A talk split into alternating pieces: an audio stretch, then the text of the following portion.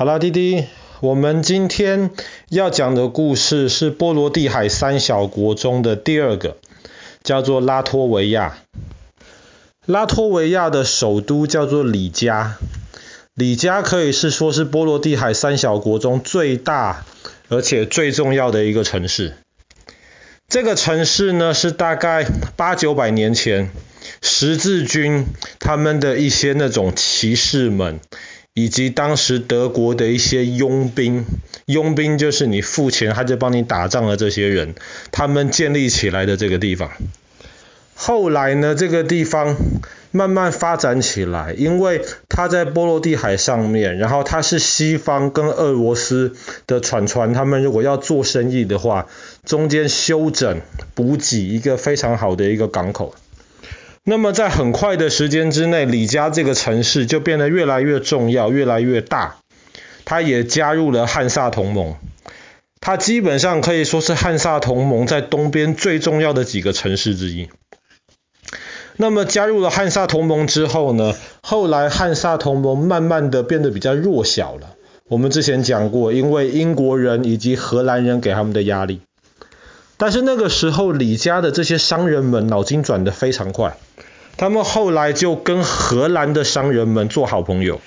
荷兰的商人们就专门用里加的这个港口呢，然后把要卖到俄罗斯的东西，或是要把从俄罗斯带回到西欧的这些东西，基本上都是通过里加来中转。所以里加这个地方还是维持它很重要的地方。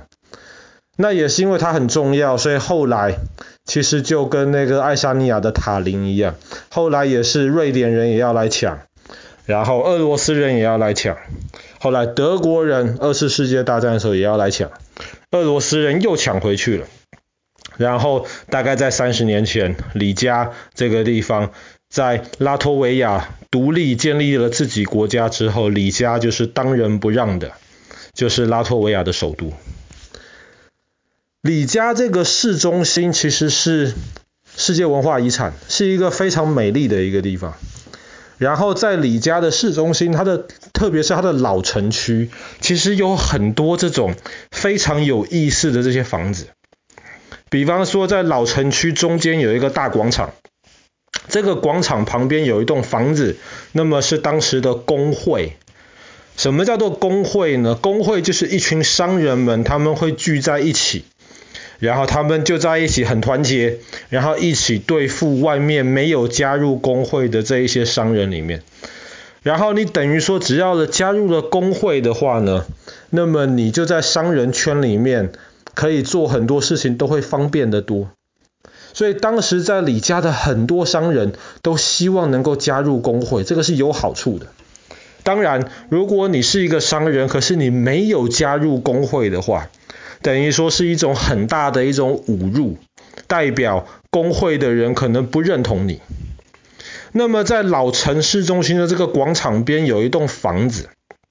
这一栋房子在几百年前是属于一个商人的，那个商人呢，他就没有成功的加入工会，他就很生气，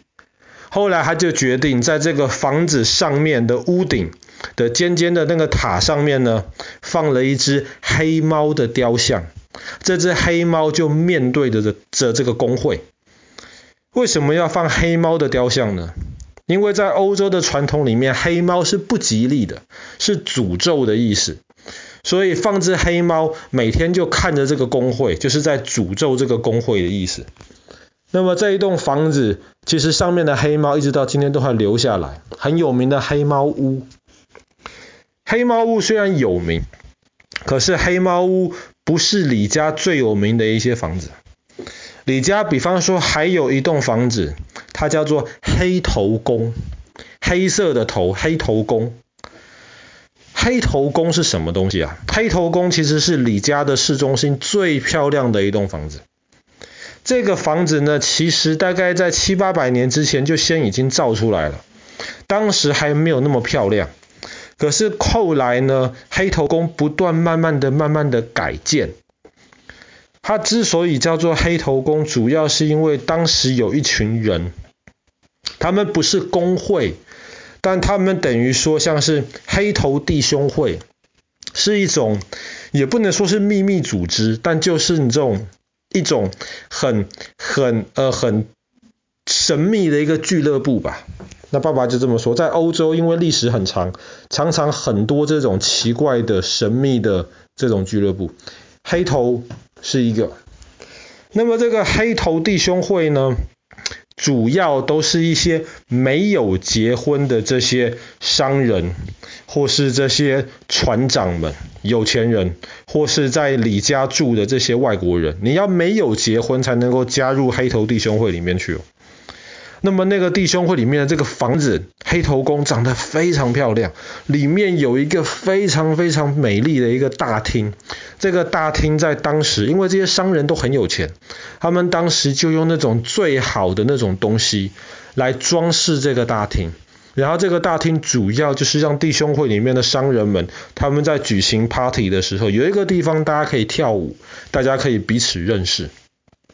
当然除了这些一般的这些活动之外，他们里面还办了一些非常多的活动，这些活动可能小朋友们长大就会知道了。那么这个弟兄会的这个房子，其实我们今天看到的已经不是当时留下来这么漂亮的房子，因为李家的这些建筑物在第二次世界大战的时候，很多都已经被战争所摧毁了。那么今天看到的这个黑头宫，其实是二战完之后重新照着以前的那个华丽的样子建造起来的。真的还属于以前留下来的，只有黑头宫的一个地窖，一个储存葡萄酒的一个地下室。那个是过去几百年来大家都不知道，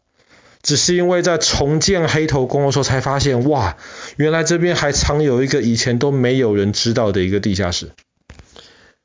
那虽然黑头宫是重建的，可是它重建的其实很漂亮，看起来的那种感觉还是古色古香的，你几乎都会以为是以前就留下来的那一个建筑物。那么里面的大厅，里面的这些装饰也尽量是做的跟以前一样。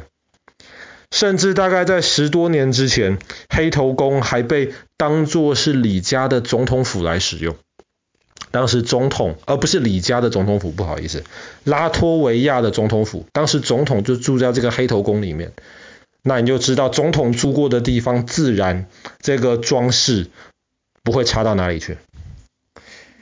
那么在老城区附近还有3栋长得很有特色的房子，